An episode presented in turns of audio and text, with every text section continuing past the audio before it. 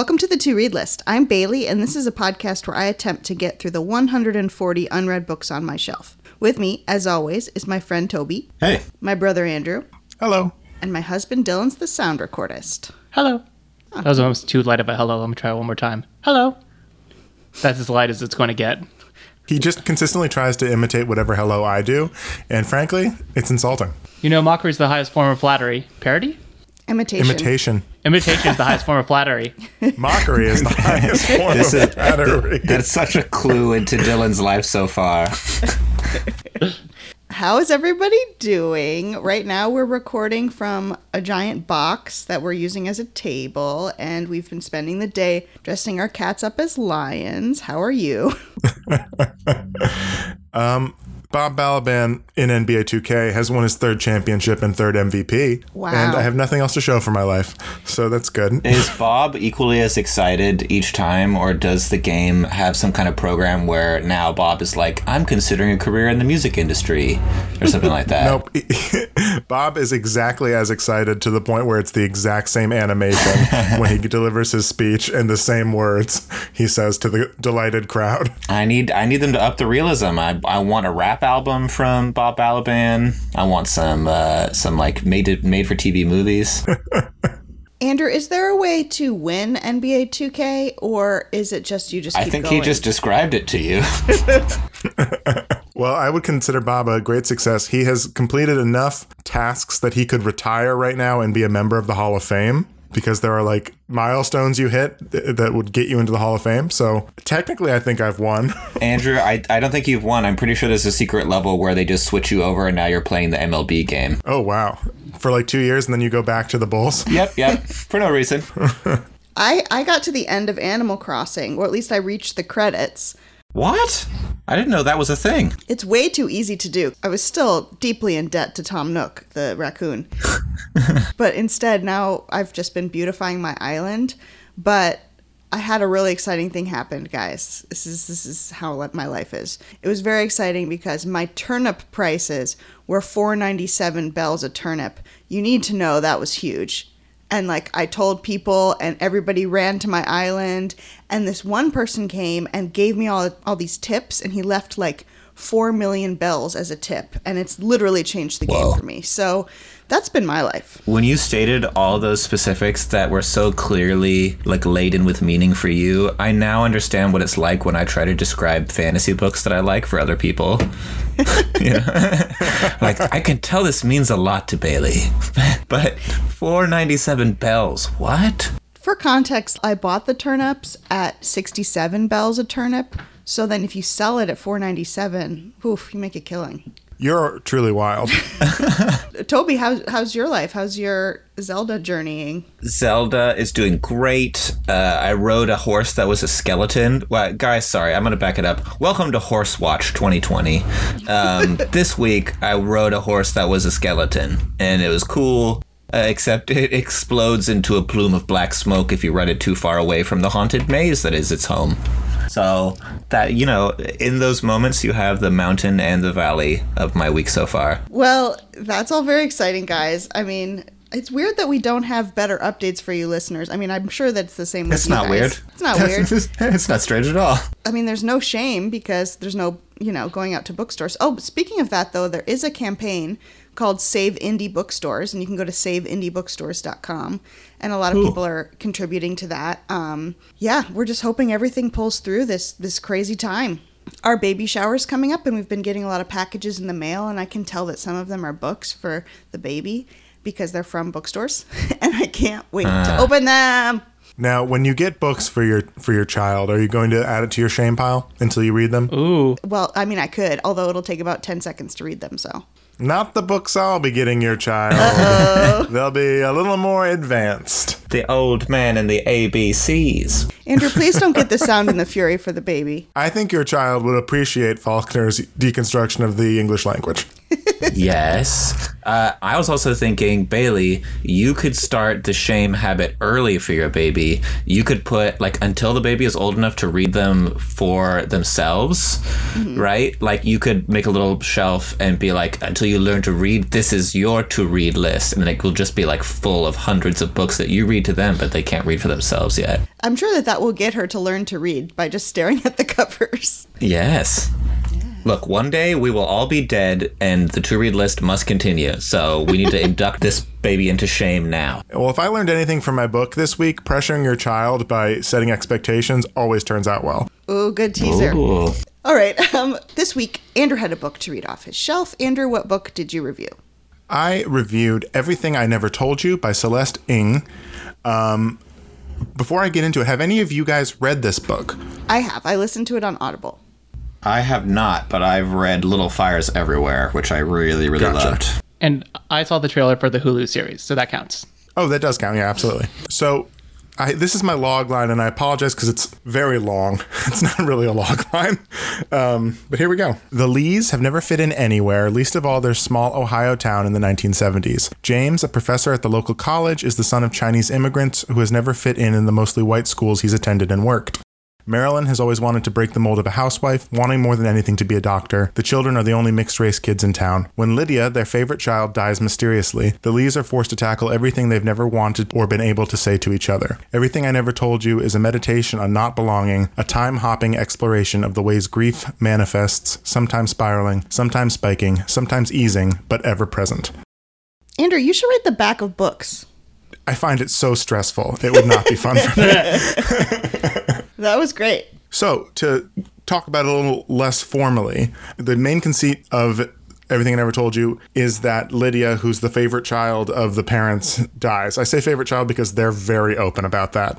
They like absolutely love her more than their younger daughter and their older son. Something I liked about the book is that there isn't like room for a lot of mystery in what is technically like a mysterious book. The death is mysterious and a lot of other things sort of are revealed as you go by, but because the book takes on sort of a time hopping format, when they give you information is really interesting. So you know from the beginning that Lydia has died. It's literally the first sentence and I'm actually going to read the first paragraph of the book as my like quote from it because I think it sets the scene really interestingly Chapter 1 Lydia has died. straight up that's almost word for word the first line Uh, so because she is sometimes so forthright with what information comes out when it's like it's a different experience. Because i feel like a different book or a different version of this story would take their time to reveal that lydia has died. Because from the beginning she's missing. It's just a sort of inversion of expectations and she does it pretty constantly which is something i really appreciated. Um, to go a little further into the plot of it it is really a meditation on grief in many ways as i sort of said in that log line um, and how it sort of morphs and changes and how it can change depending on who you share it with and how you share it. And so I thought that was a real strength of the book.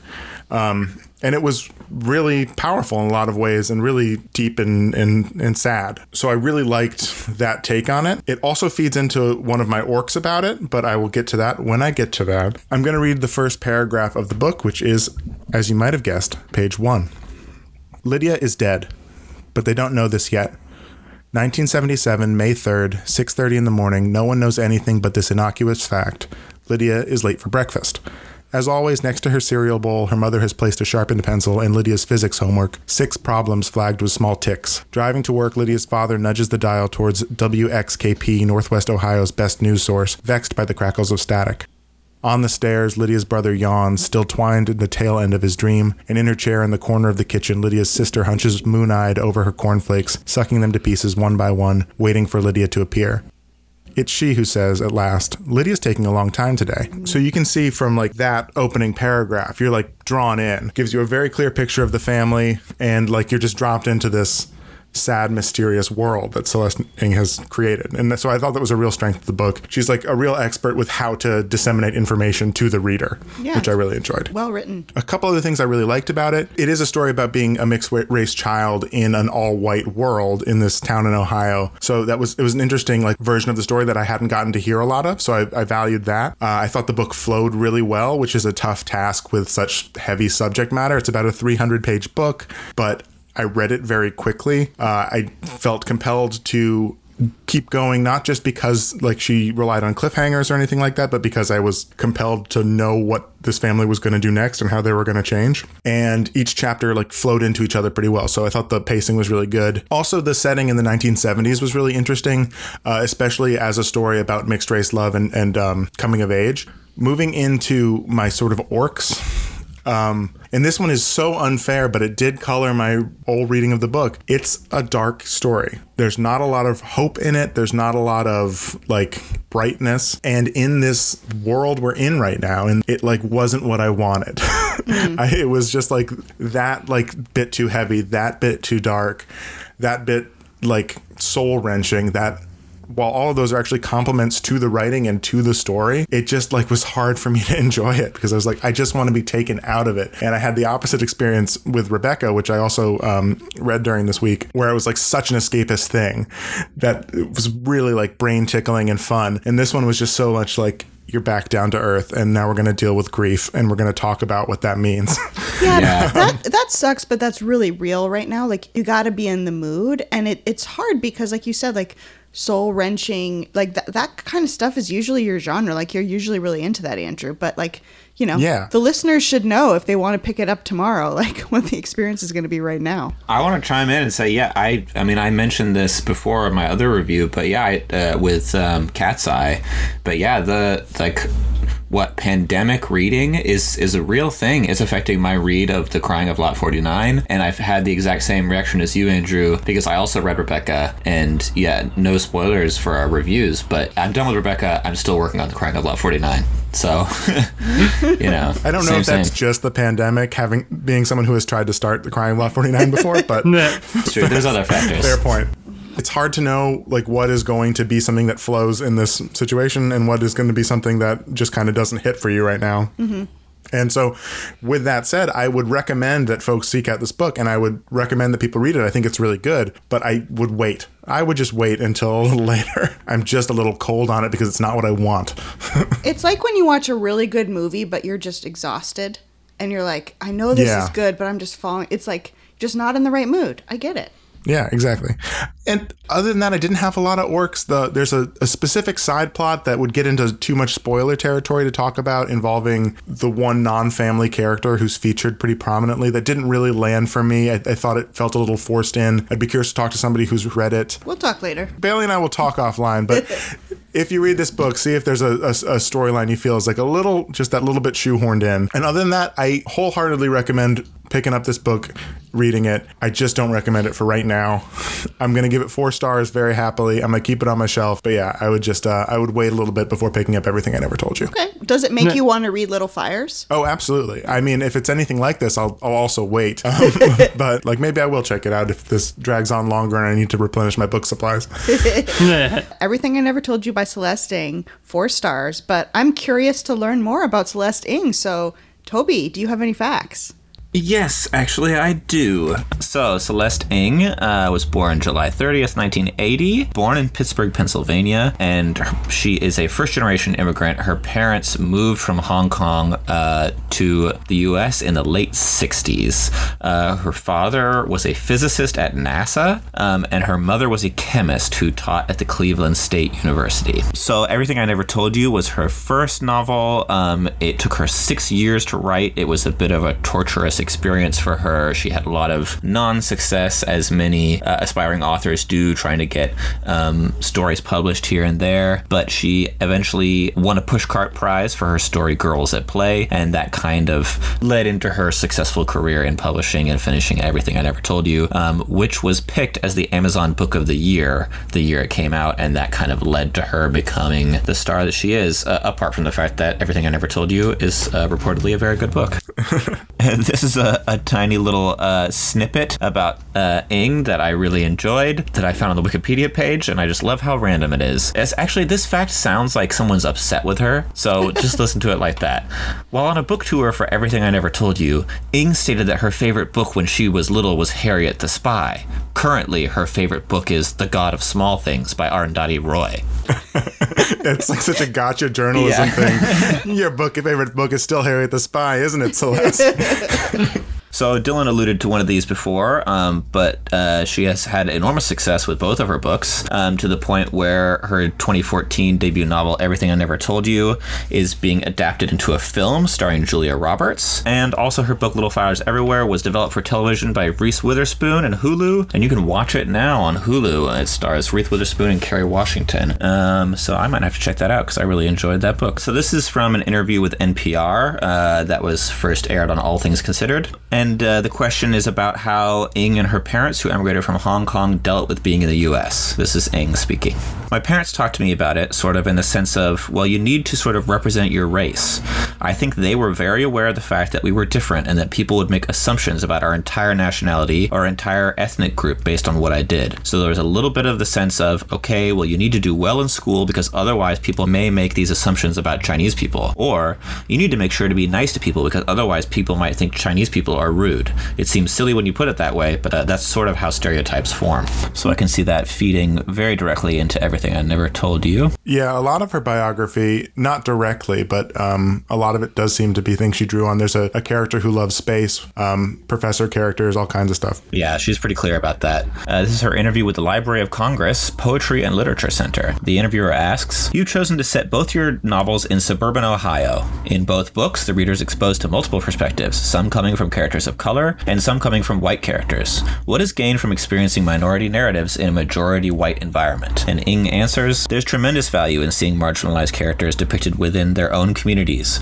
Readers who are familiar with those cultures get to see their culture centered in the story, and readers less familiar with those cultures can get a glimpse of and hopefully an understanding of a narrative very different from their own. So I'm always glad when those works gain prominence and when groups that don't often get represented get to tell their own stories. And as an aside here, I'll say that Ng uh, has been very vocal and very supportive of uh, female Asian American authors or Asian authors in general. Uh, Ng says, but the truth is that most um, POC experience in the US takes place in a majority white environment, so I think it's also important to see that dynamic reflected in fiction. There's a risk that a reader from the dominant culture will finish a book about a marginalized culture thinking, oh, how interesting, what a fascinating glimpse into some other way of life. The key word being other, because we're still othering that marginalized culture. We're still presenting it as something completely separate, something that happens over there. It's a kind of literary tourism. Visit, look at the exotic local culture, then go home unchanged. However, when a book is explicitly about how marginalized culture and dominant culture interact, it's much harder to stay detached and voyeuristic. If you're white, for instance, you may end up asking yourself hard questions. What do I think about how these white characters, who resemble me, behave? Do I act this way? What's my place in the system? You're asked to think in terms of the larger picture, and you can't pretend that a marginalized group's experience is totally separate and other from yours, because in fact, it isn't. Cool. Great. There's one more fun fact. I wanted to end it on a fun one. It's a bit unsatisfying, but I really tried to find the answer to this. But uh, Ng participated in an author led event on Twitter a couple years ago where she auctioned off a character name in her next book in relation to donations for a foundation that helped reunite families separated at the US border. And listeners, I tried real hard to find out who won that auction and what the name was, but I could not find the result. Well, maybe we'll find out later. Maybe it'll be in a new book. Yes. Awesome. All right. Well, good facts, Toby. I learned a lot. Thank you. Thank you, Toby.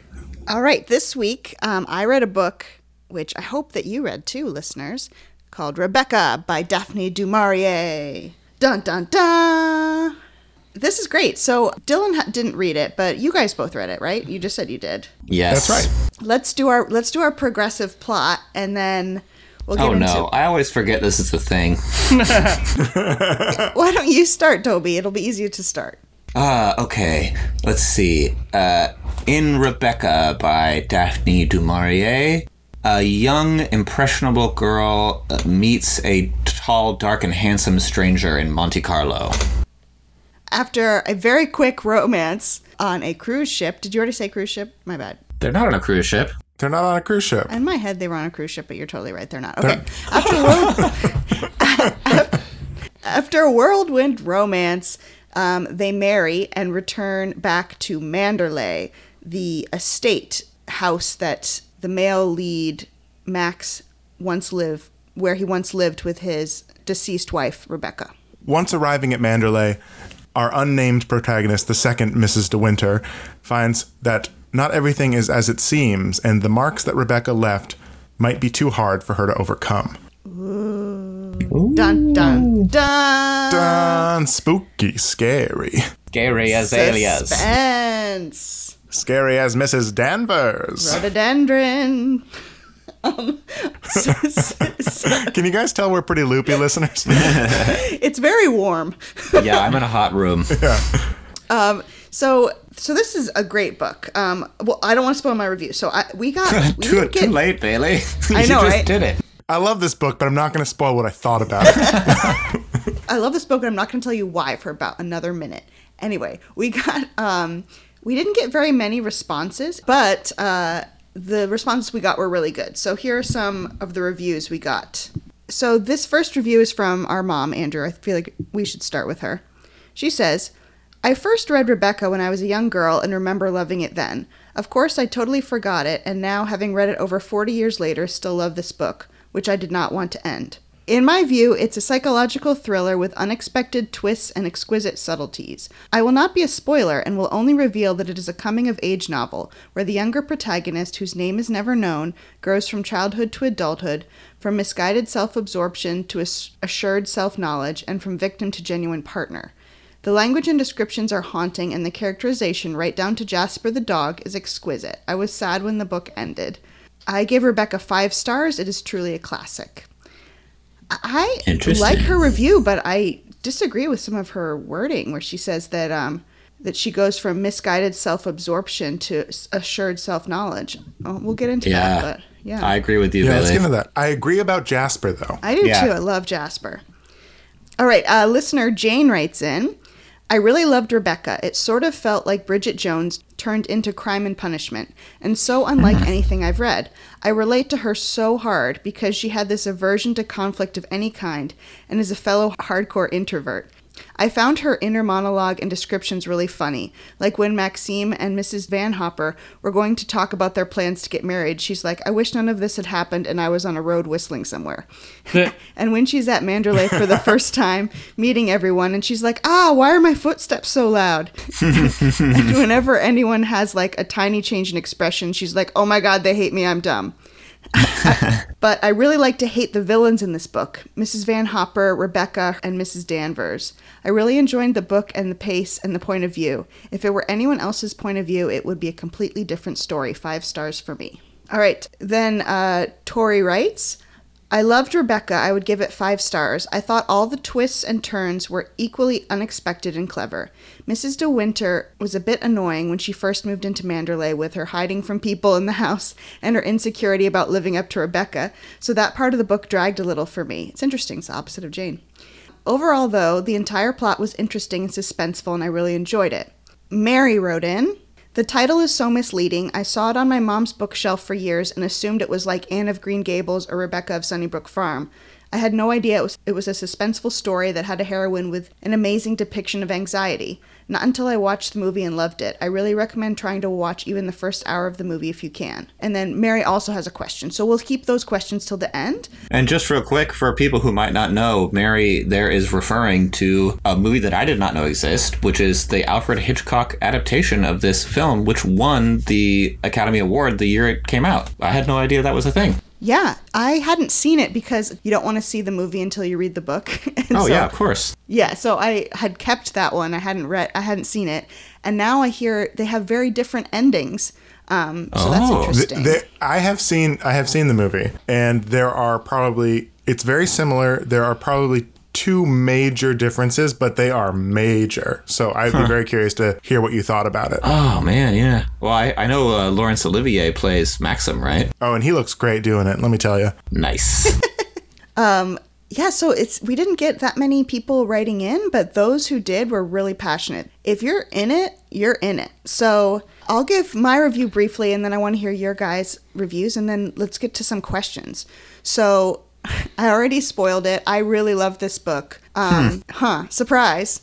um, it was interesting because I was talking a little bit with you guys offline about it, where like I was really into it, but for some reason it was moving slowly. Like it was taking me longer to read than I thought it would, considering how into it I was. But like I didn't find any part of it dragged. There was even a part where like there was a big twist and there was still like a hundred pages to go, and I didn't really know how it was going to um, work out, even though like I had some theories. Some of them were pretty crazy, um, but because because it has this like fun, like you were saying, escapist, like soapy melodramatic feel that you're like kind of like anything is possible in this world and like what is up at Manderley like what is up with Rebecca and my brain came up with some interesting theories that did not turn out to be true I would love maybe offline to know what those were. Well, you know what I think? I think we should do. I think this is the same as Daisy Jones. I think we should do a spoiler section because there's so much meat at the end of this book that's fun to talk about. If you guys are up for it, I'd like to do like a review and then we can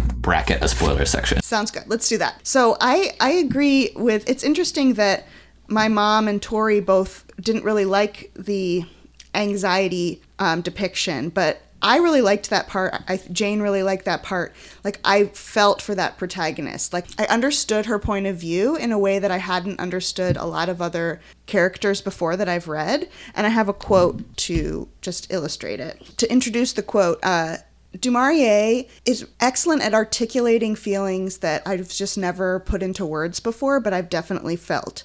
So she's describing here the unnamed narrator coming with Max to Manderley for the first time, and they're driving in, and her feeling as, as she goes into the doors. It seemed remote to me and far too distant, the time when I too would, should smile and be at ease, and I wished it would come quickly, that I could be old even, with gray hair and slow of step, having lived here many years, anything but the timid, foolish creature I felt myself to be.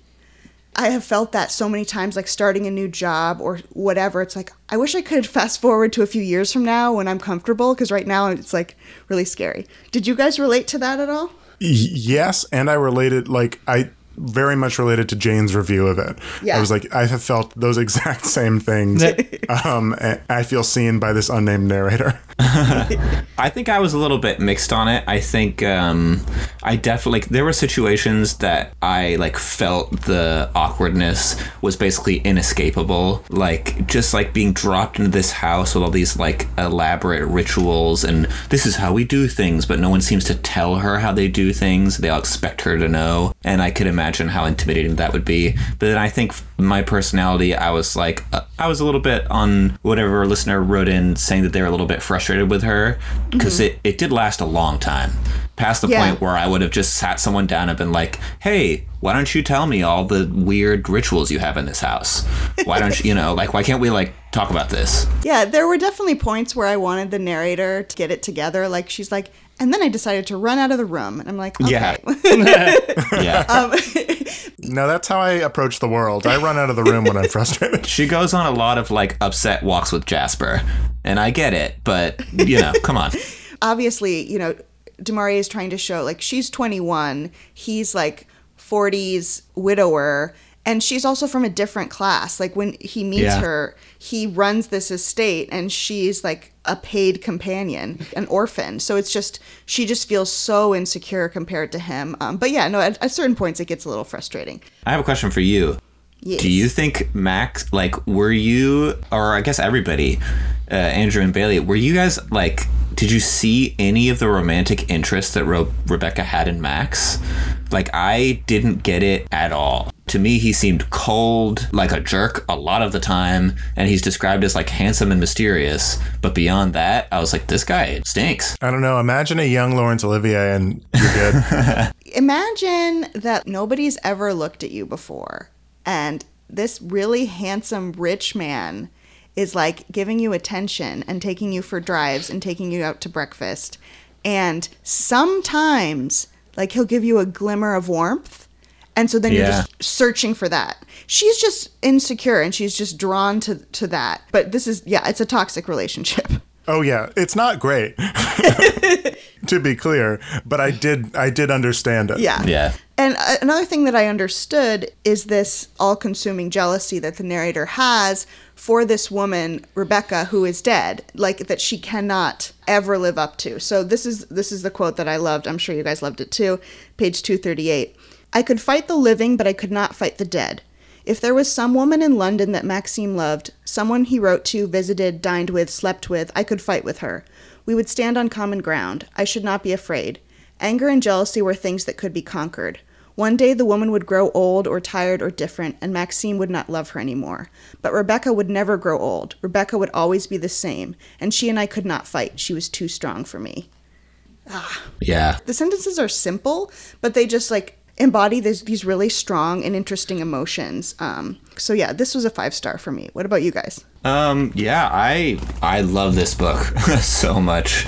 A little bit of like weird backstory on me. Um, when I was a little kid, my grandma gave me a big set of cassette tapes um, with old time radio shows on them, um, like stories in like the from like the 20s all the way to the 50s and 60s. They're basically like TV shows before uh, there was TV when you'd listen to them on the radio, um, and a lot of them I realized that as I was reading Rebecca, a lot of them imitated this story. There's a lot of like creepy housemaids trying to drive people insane and like distant men who are withholding and cruel.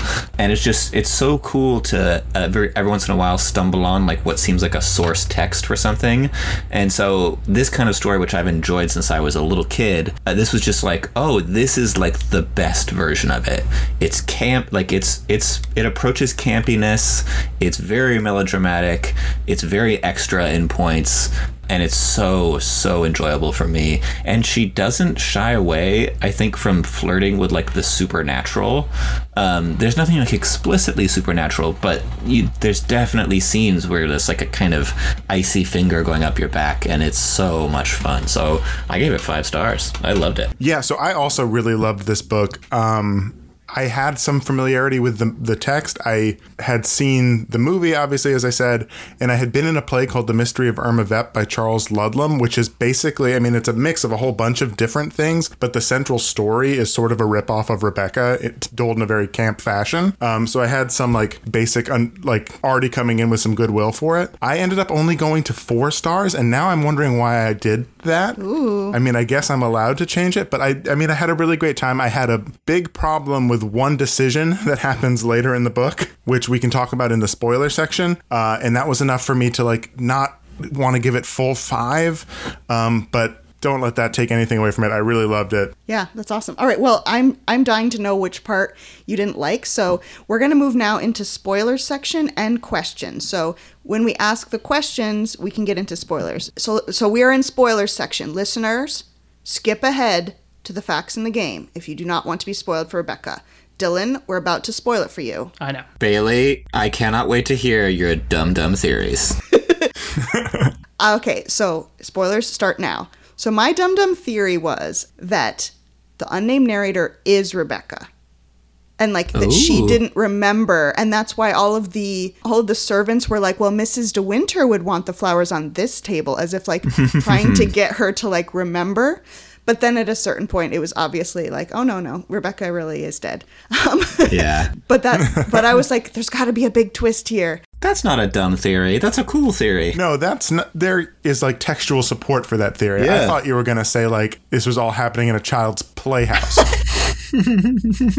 When you say that though, it brings up like it makes me think of one of the strengths of this book is that it, I feel like it it knows how to test the outer limits of like camp and melodrama without crossing into that like if if she had been Rebecca without her memory, I mean it would have been a fun twist, but yeah, do you guys agree like she knows how to pull the reins back just a little bit and I think it makes for a better story. Yeah, it's more realistic this way. Yeah. a lot of people asked the question, and I can give the specific wording. Like, it, uh, my interpretation was influenced by the fact that she doesn't have a name, and so I was like, it's going to end up being Rebecca. So I'll just put these questions out there, and then I want to hear Andrew's critique. Um, let's see. Mary's question How do you feel that the narrator is never named? Do you think that has a larger social implications of a woman's status at the time, or just a trope to show how all consuming Rebecca was? And then Camille writes in, does it make it harder to bond with the main character when she has no name? And this and then she says this is a weirdly successful novel. I just read that it's never been out of print. What makes it resonate so much? So, let's talk a little bit about the fact that she's never named. What did you guys think about that? Truly, I never noticed it. I listened I listened to it. I listened to this book on Audible and I guess I was just so wrapped up and it wasn't until I was trying to organize my thoughts for like taking some notes for today's episode I was like, "Huh, I, I don't remember the main character's name." And then I like tried to Google it and I was like, "Oh, I feel dumb now." Well, no, it shows that she's good a good writer that you didn't notice, I guess. Yeah, and I go towards the second option that um that Mary set out that it was just talking about how all-consuming Rebecca was. Um, that's where I, I led to. I mean, in the in the movie, she doesn't. They resist the idea to give her a name too. I think she's just referred to as the second Mrs. De Winter. So like, I've just sort of taken that for granted that we don't know her name. And yeah, I, I, I chalked it up to Rebecca just dominating as she does. You know who would have a name? Rebecca. But yeah, it does fit with the character that like she even just denies herself a name in her own story. Real quick, when we're in the spoilers section, I will say, Andrew, I think I was kind of toggling back and forth between like four and five stars, but the ending really killed it for me. When they're driving home and she sees, they're like, that's not the Northern Lights, and it's red, it's over the hill. And the ending is that they don't even mention it, but that Manderley burned to the ground because Mrs. Danvers burned it to the ground. I was like, boom, five stars. Like, what a kill- what a killer ending. Yeah, you got to read till like the last word. Yeah, no, absolutely. Like, I, again, I just hesitated giving it five stars because of one specific thing, which I guess I can say now. What's Yeah, the do it. specific thing? How chill our unnamed narrator was that Maxim killed Rebecca. Yeah. Oh yeah. He's just like, yeah, I'm so on your side. I have no qualms. I wouldn't have even had a problem with it if she had just been like, oh, she like sided with him and all of the like facts of it stayed the same. But she didn't even have in her head, in her like personal narration of it, any qualms about it. All it. she cared about was him saying, "I never loved Rebecca and I killed her." Yeah. He's like, she, uh, she just she doesn't hear that I killed. She hears that I never loved Rebecca, and she's like, "All right, Yeah. I'm in." Yeah, so that's so that's what it was because I was like, you you could have written the exact same novel, had the exact same facts come out, and just had her a little, you know, Skeeved out. rightfully weirded out that this guy murdered his his former wife. And so that was enough of a thing to be like, I can't quite go five But here. isn't it so interesting though that like she, Yeah. it's like this marriage council, like this irreconcilable differences that are only made better by him confessing that he's a murderer. And Yeah. she's like, okay, I mean, like it's I've never read anything like that before. no, it's totally interesting. It just it fed fed into her not sticking up for Yeah. herself in a way. yeah, okay. Which I think is, is fitting, but it felt a little bit like taking her agency away. Yeah. I mean, appropriate, but it bugged me a little bit. So Rebecca by Daphne du Maurier, five stars pretty much across the board except for Andrew. Just kidding. Um, Toby, hit us with some facts. All right. Um, Dame Daphne du Maurier was born on the 13th of May 1907 and died on the 19th of April 1989. She was an English author and playwright. Many of her stories and books have been adapted into films, notably Rebecca, My Cousin Rachel, and Jamaica Inn. Uh, she wrote the short story The Birds that the Hitchcock film was based on. And yeah, they were all very successful. Uh, adaptations. Um, of the films, uh, Du Maurier has been on the record that the only ones she liked were Hitchcock's version of Rebecca and Nicolas Roeg's Don't Look Now. So she was pretty picky. She spent most of her life in Cornwall, um, where a lot of her books are set. Um, it's the kind of beautiful, brooding, coastal England setting that uh, you will definitely know what we're talking about if you've read Rebecca. Uh, her parents were interesting people, to say the least. Her father was Sir Gerald du Maurier, and he was an actor. Um, and her mother was named Muriel Beaumont, um, and she was an actress. Um, Rebecca was probably her most successful work. Uh, published in 1938. Uh, it was an immediate smash hit, selling nearly 3 million copies between 1938 and 1965. Um, as has been mentioned earlier, it's never been out of print uh, and is reputed to sell several thousand copies a month to this day. Wow. Uh, in the U.S. at the time of release, Du Maurier won the National Book Award for Favorite Novel of 1938, um, and in the U.K. it was listed as number 14 on the nation's best loved novel. So it is. To put it lightly, a super popular book. Throughout her working life, she was categorized as a romantic novelist, um, and she really hated that term. Um, it's understandable uh, if you've read Rebecca. There are romantic elements in the book, um, but it certainly doesn't really have a happy ending. Uh, it's very, very dark in parts. The relationships are very fractured, um, and that is kind of a theme of all of her books. But she uh, reminded me a little bit of Shirley Jackson, uh, where she found herself kind of pigeonholed by reviewers and people saying, oh, she writes romantic novels, when really they merited a, a deeper analysis than that. So there is an interesting aspect to Du Maurier's life. Um, it has been repudiated by her children, but there's some pretty strong evidence um, that Du Maurier had um, several gay affairs outside of her marriage. Um, there's some letters penned by Du Maurier to Ellen Doubleday, the wife of her U.S. publisher, in which she proclaims her love for her. It seems like the relationship was never acted upon. It seems like Ellen Doubleday uh, rejected her, um, but there's also ample evidence that she had an affair with an actor named Gertrude Lawrence, with whom her father had also had an affair. So Daphne du Maurier, interesting life, interesting woman, and yeah, They should make a movie about her life. That's crazy. exactly. Uh, I'm going to end with this weird little tidbit about her father. Her father, Gerald, um, was one of the most successful actors of his day. And this is a fact from Dumaurier.org, which is the Daphne du Maurier website. Uh, you will not learn anything about her illicit gay affairs on that website. I'm sorry to say, but you will learn a lot of fun facts. This is uh, one about her father. Uh, Gerald was one of the most successful actors of his day. He had a casual, almost offhand manner on stage. this is a quote from Daphne. Uh, if an actor approached a scene with too much enthusiasm, he would ask, Must you kiss her as though you were having a steak and onions for lunch? It may be what you feel, but it's damned unattractive from the front row stalls. Can't you just say, I love you, and yawn, and light a cigarette and walk away? Uh, this is how he played it, and gradually the casual but ubiquitous Du Maurier cigarette became one of his trademarks, um, and he eventually sold the rights for the name Du Maurier to a brand of cigarettes because the family got in trouble because he didn't pay taxes for many years. Oh, I can see where the Maxine character comes from. Exactly. Maxim is always smoking. He's smoking a lot of cigarettes. always saying something with no emotion and then smoking a cigarette. Very true. I would have nothing less from Daphne du Maurier. Exactly. All right, Andrew, do you have a game for us? I do. You know, who's to say? Um, did I make this game only because I wanted to make a game called Rebecca Hall because I thought of the game, the name Rebecca Hall for, for a name? You be the judge. Um, so, something I didn't mention in my review for Everything I Never Told You was a lot of it centers around Harvard. It's where the parents meet, it's where the oldest son is about to head off to, and it is like a setting for a lot of what happens. And the other book's named Rebecca, and Harvard has a lot of halls on it. all right, all right. So, have you guessed what the game is going to be? I'm going to read you a name, a man's name, and it's either the person who a hall or building is named at on Harvard University's campus, or it's a character in a Daphne du Maurier novel. Okay. Wow, this sounds difficult. It is incredibly difficult.